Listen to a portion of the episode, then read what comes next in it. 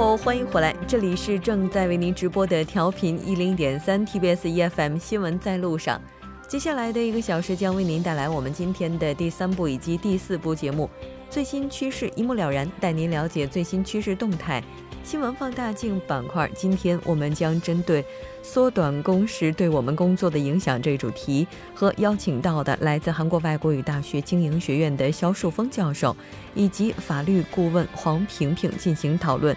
节目也期待您的参与，您可以发送短信到井号幺零幺三，通信费用每条为五十韩元。另外，您也可以在我们的官网或者是 SNS 上进行留言。简单介绍下节目的收听方式。您可以打开收音机调频一零点三，也可以登录 TBS 官网三 W 点 TBS 点 c o 点 KR，点击 EFM 进行收听。除此之外，你也可以在 YouTube 上搜索 TBS EFM 收听 Live Streaming。在这里还要很抱歉的告诉您，目前我们的节目还不能使用 TBS APP 进行收听，给您带来的不便还请谅解。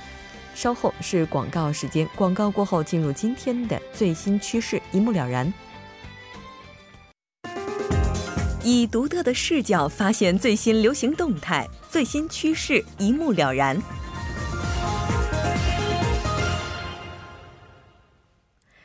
好的，欢迎回来，马上为您带来我们今天的最新趋势，一目了然。首先，还是要连线特邀的嘉宾穆云卓记者，穆记者你好。喂，主播你好，很高兴和您一起来了解今天的最新趋势。那今天您为大家带来的是什么呢？今天想给大家介绍的主题是围绕网络直播逐渐日常化的。现在网络直播的内容变得越来越丰富，而且走起了日常化的路线。嗯，早期的时候，网络直播流行起来的那一会儿，内容大多是以打游戏啊，或者是美妆教学、吃播这些为主的。而且有很多人都是通过做这类直播，慢慢的走红了。那么最近普通人展现日常生活的直播更加受到人们的欢迎，比如有养宠物呀，还有恋爱呀，讲述母子关系的这些大众能产生共鸣的内容就越来越多了。嗯。好像在大家的印象当中，如果能做这种直播播主的话，至少在颜值上应该是非常高的哈。但是现在看来，一般人的话也开始加入这个行列了。这儿有没有一些例子给大家呢？呃，给大家举两个例子吧。比如说，有一个直播视频是这样的：呃，妈妈从超市买菜回来之后，在家看到自己的儿子的样子呢，让他大吃一惊。儿子正在攻读博士学位，然后他突然把头发全都染成了大粉色，这位妈妈直接就把刚刚购物买的东西啊甩了出去，然后狠狠地教训了儿子一番，比如说你这个臭小子，你怎么把头发 染成了这样的颜色什么什么的，那儿子呢还特别不以为然的顶嘴说现在这个就是个性，像是这个场面吧，不管我觉得是在自己家还是在朋友家，我们大家肯定。小的时候，或者是以前都经历过，嗯，就是这么一个简单呃的视频，在 SNS 上面就有超过三百二十万人观看，人气特别高。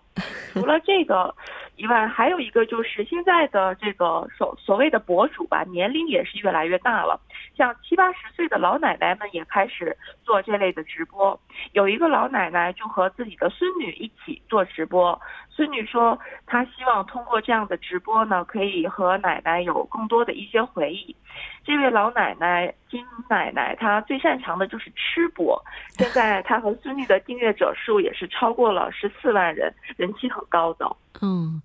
哎，那像这种形式的直播，它是事先预演好的，还是就只是把就是所谓的摄像头放在那儿，没有完全的这种预演就直接进行呢？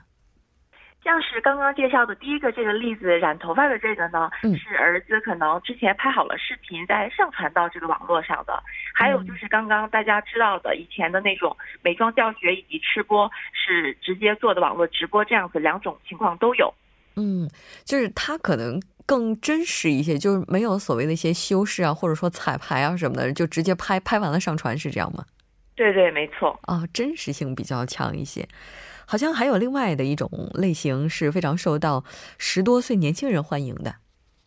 对，展现小情侣恋爱日常的这类直播节目 是最受到十几、二十几岁年轻人的欢迎的。有一对交往了六年的情侣打造的这个直播节目，它的订阅者也是达到了三十四万人。视频就是两个人的恋爱过程中的点点滴滴吧，比如说女朋友在便利店买了点吃的，骗自己的男朋友说是自己做的，或者呢，男朋友跟女朋友撒撒娇呀，男朋友打游戏，可能女朋友就把电脑的电源给关掉了，这一类的日常生活。观众看了以后都说两个人特别特别的可爱，看他们的视频就会产生一种幸福感。由于他们的人气特别高，这对情侣现在还出了一本书，专门讲述两个人的恋爱故事。嗯，嗯，当然看这样视频的时候，也许能够勾起我们曾经的一些回忆。但看视频的一些更小的孩子，我们在这里还是要提醒大家，绝对不提倡早恋，是吧？那除了这些之外的话，还有哪些类型的趋势呢？还有就是宠物类的，养宠物的直播也是比较受欢迎。这种视频实际内容非常简单。并没有什么特别之处，就是给宠物喂喂饭呐，和它一起玩，或者给宠物猫洗澡什么的。有人他们会每周一到周五晚上九点固定的时间，将自己的宠物呃在玩耍的视频进行直播，不进行任何特殊的什么处理和编辑。养宠物的人可以通过这类的直播获得一些养猫呀、养宠物方面的信息吧。那么不养宠物的的人也可以通过这类的视频获得代理满足的感觉。嗯，像这些视频当中主角是宠物的，应该很多朋友都看到过。有的时候我们在网站上看到这些一般人养的宠物，他们这个萌态的时候啊，也会不禁的在想，它要是三 D 的该多好。似乎我们伸手能够摸一摸。那这些视频受到欢迎的原因是什么呢？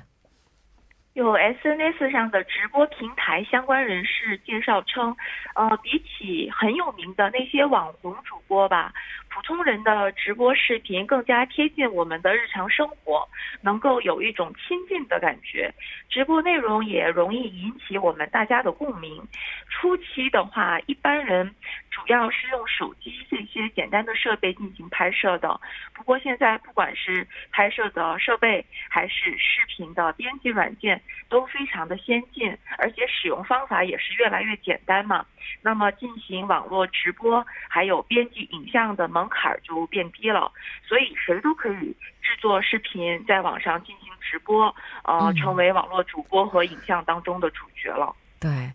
就当技术不是特别发达的时候，也许掌握技术的人就能够推动整个趋势潮流的发展。但是当技术开始出现普及的时候，这些所谓的内容反而是更接近我们的生活了。这也应该是一件好事情了。不知道目击者您是怎么样看待这些类型变化的呢？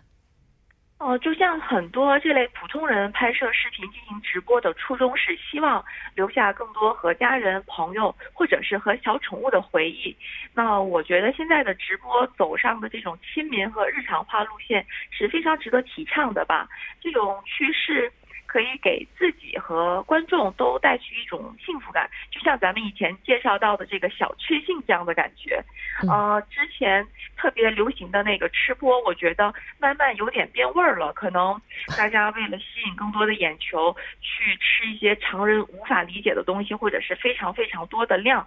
那么，我觉得在成千上万的这种网络影像视频的冲击下吧，这种最自然的、最贴近生活的直播。可能会越来越受到人们的欢迎。嗯，当然有关注就会有内容的产生，也希望更多的人能够带给大家更不一样的一些东西吧。当然，我们也要注意这个网络安全哈。好的，非常感谢今天目击者带来的这一期连线。我们在稍后呢将为您带来这一时段的路况、交通以及气象信息。那在之前的话，我们将会。这个我们在气象之后呢，为您带来今天的新闻放大镜。新闻放大镜板块，我们今天将和来自韩国外国语大学经营学院的肖树峰教授以及法律顾问黄平平进行讨论。好的，非常感谢穆记者，我们下期再见。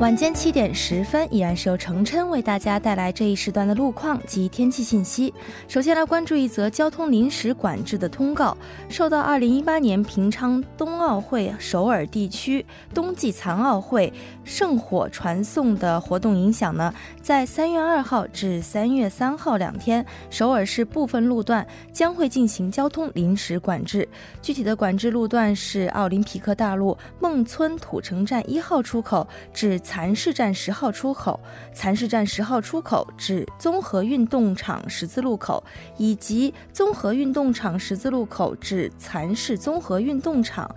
呃，以上三条路段呢，在周末两天将会进行部分的交通管制，请各位车主们在周末出行时参考相应路段，提前选择其他路线。下一则路况来自江边北路九里方向汉江大桥至铜雀大桥这一路段，目前呢在一车道上发生了车辆的追尾事故，还望后续车辆参考相应路段，保持安全车距。好的，继续来关注天气。从昨天夜间开始呢，随着一股冷空气的到来，今天全国回暖的节奏被打乱，大部分地区的气温迅速下跌，多地气温普遍下降四到八度。正在举办残奥会的平昌地区的降温幅度呢，超过了十度。展望本次冷空气的后期回暖仍是大势所趋，周末两天的最高气温将会迅速回升至零上十度。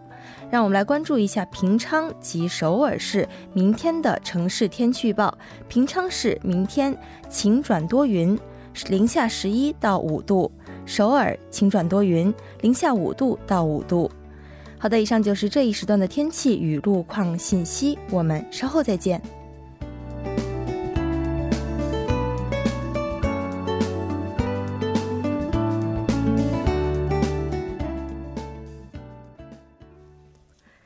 多角度、全方位为您深入剖析韩中两国实时热点焦点。那今天我们要讨论的话题是缩短工时对我们生活的影响。节目也期待您的参与，您可以发送短信到井号幺零幺三，通信费用每条为五十韩元。另外，您也可以在 YouTube 上搜索 TBS EFM，在收听 Live Streaming 的同时点击对话窗参与互动。今天我们请到直播间的两位嘉宾，一位是来自韩国外国语大学经营学院的肖树峰教授，肖教授你好。啊，莫真你好，听众朋友们大家好。那另外一位嘉宾呢是法律顾问黄萍萍，黄顾问你好。啊，你好，主持人，大家好，好久不见。那韩国这个劳动时长哈，好像在它虽然说是有法律规定的，但加班它似乎已经成为了职场的一种文化常态。最近这几年呢，韩国也是在不断的对工作时间进行缩短。嗯，我们了解到日前啊，韩国国会的环境劳动委员会也是审议通过了劳动基准法的修订案，把劳动者每周的最长工作时间从六十八小时缩短到了五十二个小时。咱们今天就来就这个话题来聊一聊。首先，先来介绍一下这次工作时间缩短的具体情况。嗯，这次工作时间缩短呢，从长度上来讲是从六十八个小时缩短为五十二个小时每个星期。那其实，在缩短之前呢，一周呢实际上是定为五天的，所以按照五天来计算的话，那一周的工作时间最长是六十八个小时。而现在把一周的时间定为了七天以后呢，比过去减少了周末的呃加班时间，也就周末两天加班就十六个小时，所以是变成了五十二个小时。那这个制度呢，现在开始是最早从七月一号开始实施，但是呢，也是有一个过渡期，根据企业的人数的规模，分别在不同的年份开始实施这个具体的政策。嗯，那像韩国民主劳动工会，他在和韩国的环劳委协商之后，也是召开了一个记者会，抗议了劳动标准法修订案。对他们基本上对这个缩短工作时间这个主要的内容是持欢迎态度的，但是一些具体的可能一些细节可能没有达到他们啊完全的要求，预计所以说不是一个十全十美的。你比如说他们这一直主张这个休息日加班的话，啊属于既是属于加班，又是属于休息休息日工作，应该领这个双份的津贴。嗯，但这次的修订案对于他们这种要求，呃。没有没有都不予认可，规定的这个休息日工作时间，如果超出了四个小时之后，啊，在八个小时之内的话，应该正常这个支付正常工资的一点五倍，啊，如果超出了八个小时以后的话呢，支付正常工资的二倍，但对他们这个要在这个休息日。啊，既要要加班加班费，又要要这个这个休息日这个这个津津贴的双双份重叠，属于重复津贴。他们这个要要求呢，没有这个啊得到这种认可。第二个呢，就是说这个修订案里面有一些例外，比如说对于这个员工人数不到五个人的这种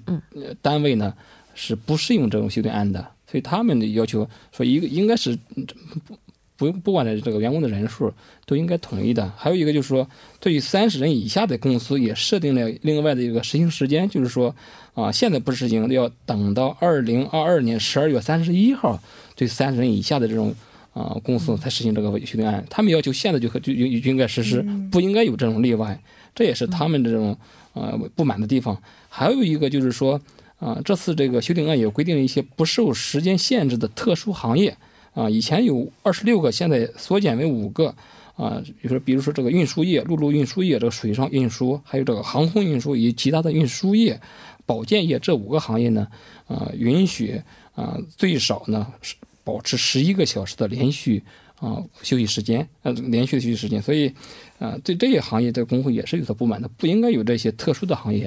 啊，所以他们也有感觉也也有点不满。然后我想补充一句，就是那个周末津贴的事情。那周末津贴其实法院这边他也是有一个判决判例的，那是说周末的这个。累加的这个津贴是应该支付的，而现在这次修正案呢，并没有去认定这样的一种形式，实际上是跟法院的判例也是相违背的，这也是现在引起反对的一个原因。嗯，但是不管怎么样哈，如果考虑到今年年初实行的最低工资、最低时薪标准的话，这个接下来如果开始正式施行的话，政府在对相关企业进行一下补贴，我们可以预想到的是，政府财政的负担肯定会加重的。好像到目前为止，韩国这个劳工啊、劳资双方都是在对这个法案进行讨论，而且这个态度啊，并不是一边倒，它是冷热参半的。对，冷热参半这块的话，我觉得，因为在。劳动雇佣方面呢，其实就是劳资两方面的问题。那劳动者和企业主这边，那他们会有不同的立场，也导致了他们在这个问题上有不同的态度。但是呢，现在韩国这边的经济的呃发展上面来说，那企业主会觉得，就因为韩国这边有百分之七十都是中小企业，他们会觉得有很大的压力和负担，所以中小企业占了绝大多数以后。带来的这个反对的声音也会比较的大，而劳动者这方面呢，大家都认为这个背景是好的，但是也没有完全反映自己的实际利益，所以也有反对的声音。对，这可能最难的就是中小企业吧，因为我们之前在节目当中介绍韩国新闻的时候也提到过，韩国一些大企业的话，它可能在今年之前就已经开始慢慢的施行这个制度，就是试点的。嗯，而且呢，像这个弹性工作制，在大企业也是被引进来了。根据了解，这个缩短工时哈，它可能会导致企业不得不多招一些员工。哎，有人就说了，你这工作时间缩短了，你再多招一些员工，这个从表面上来看，它有助于提高就业率啊。对，这些目前普遍预测的话，就是说是这个工作时间，每周的最长工作时间延着法定工作日延这个缩短之后呢，将会创造更多的就业岗位，因为企业必然要雇佣额外的员工去填补这个缩短后时间这这一部分工作。嗯，所以说一般预测这个员工啊，这个工作时间缩短之后，新增就业岗位可能会达到新增十三万到十六万，有的更加的积极，说有可能会增加到十九万个。啊，新增十九万个就业岗位，但是根据韩国劳动社会研究院研究所他们发布的一个统计报告呢，就是说法定这个最长时间如果减少百分之十的话，劳动者的实际工作时间就会减少百分之八，啊，也就是说，啊，另外根据以往的一些经验也印证了这一点，比如说两千零三年韩国政府将一周的法定时间由之前的四十四个小时减少到目前的四十个小时的时候，员工人数十人以上的这个制造业企业呢。啊，人均工作时间每年减少了七十个小时，所以它的这个啊积极性还是啊比较明显的。另外呢，两千零四年到二零一一年这几年之间，员工人数十人以上的矿业和制造业企业的人均劳动生产率也提高了百分之一点五，就说这个工作时间缩短之后，劳动率也提高了。所以说啊。这个缩短法定劳动时间不仅会新增就业岗位，啊，这也是毋庸置疑的。另外，也会提高他们的劳动效率。也就是说，按照肖教授这个逻辑的话，这个制度实行之后，一方面能够缩短现有劳动者的工作时间，另外一方面也能够为那些失业者提供更多的岗位。对对对。哦，哎，这么看来还挺好的呀。嗯，确实，就是说从提高失业率方面来讲，其实是有帮助的，因为这个也是提高失业率啊，就是改善失业率，然后也可以提高生产率，这两个是同时并行的。嗯，只不过呢，这里有一个问题，就是它也会增加企业的费用。这边有个统计是说，可能一年会增加两兆韩元的费用。哇，这笔数据还是不小的，因为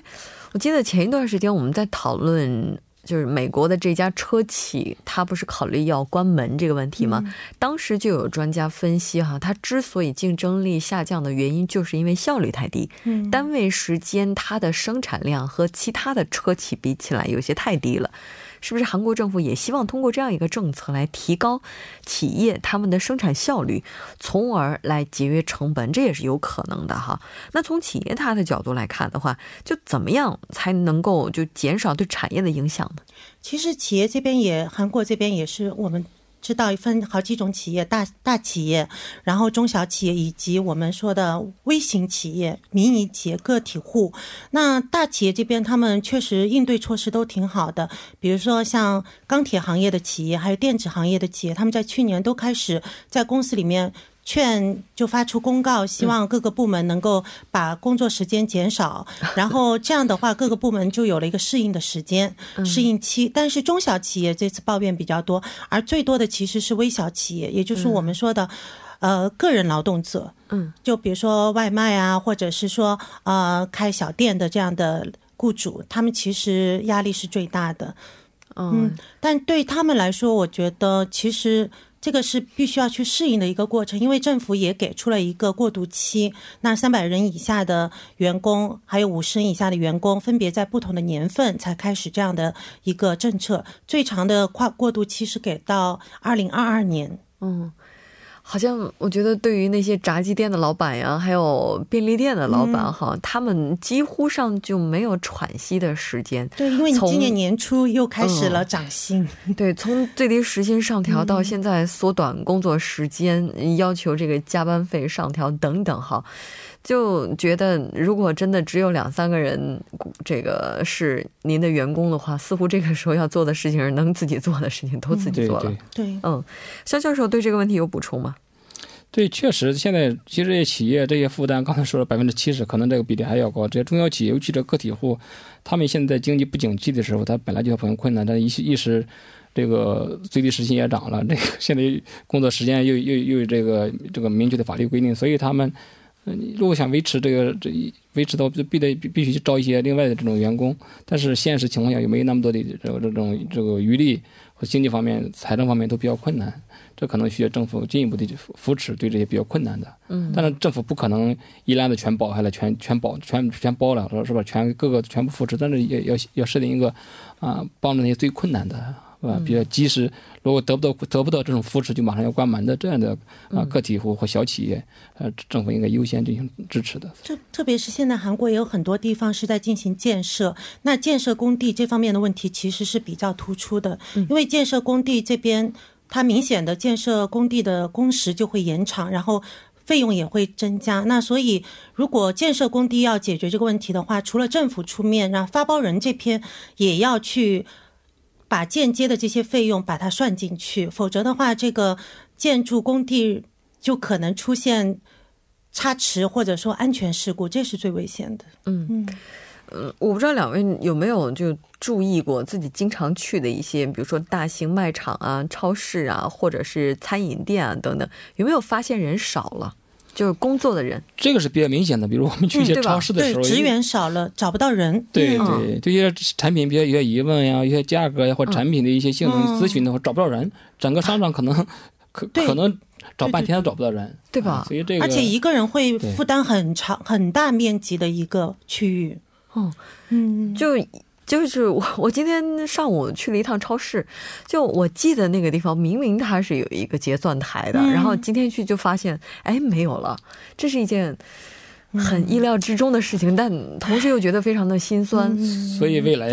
在这个员工这个不够的情况下，可能要引引一些机器人呢，或者刚才之前我们提到的这种自助结算这种这种服务可能会增加一些自动化。对啊，哎，所以我就觉得他所有的这些制度哈和这个经济规律之间似乎总是存在着一些矛盾的。就是比如说，我们希望这项制度它能够实现提升就业率这样的一个目标，但是呢，当它出来之后，我们发现它哎不但就是在目前就没有实现这样一个目标，反而让一些人他还失去了这个就业岗位。所以这个现象它。真的只是暂时的吗？还是说这个制度在经过了实际市场的一个验证之后，那它有可能就会被废止？这个政这个，比如说这个政策，它的初衷是好的，但是如果在执行的问、这个这个过程当中，在实行的过程当中，可能会出现一些啊、这样那样的问题。我们比如比如说有有有有的是这个企业，有的这个可能就一些我们是羊毛出在羊身上，可能为了处理一些其他的不法行为，这个确实属于一个监管的过程。但是政府的初衷是好的，如何去施行，如何让它一个呃按照我们预预想的轨道去呃执行，这是一个政府需要做的一种监从监管方面应该进一步加强。那我自己也在想这个问题。我觉得任何一个政策，它要落地到当当地，它都是要有一定的变化的。嗯，那这个政策适应韩国的本土的背景的话，它比如说要增加一些弹性工作制进去啊，还有就是要考虑到，比如说，嗯，韩国这边，韩国这边有一个现象就是。基本工资少，但是津贴很多，所以很多人因为工资少，为了补贴那个工资，所以在加班，然后为了得到更多的津贴。而这个制度如果根本上不改变的话，其实这个制我们说的这个减少工作时间的这个制度也很难真正的落地。还有一个问题就是那五大就是呃免。免予实施这个政策的行业，其实也是有一定问题的，因为他们里面行业的人，比如说有没有过劳的现象，有没有定期的检查，身心是不是健康，这些都有没有纳入政府的一个一个保护的一个对象范围里面，这也是很重要的一个。所以没有哪一项政策它是制定出来之后就可以一劳永逸的，依然还是有很多的漏洞需要我们去填补，需要？补充的立法。哦，这个补充的立法接下来到底该怎么立？我们来稍事休息，半年过后继续和两位嘉宾来探讨今天的问题。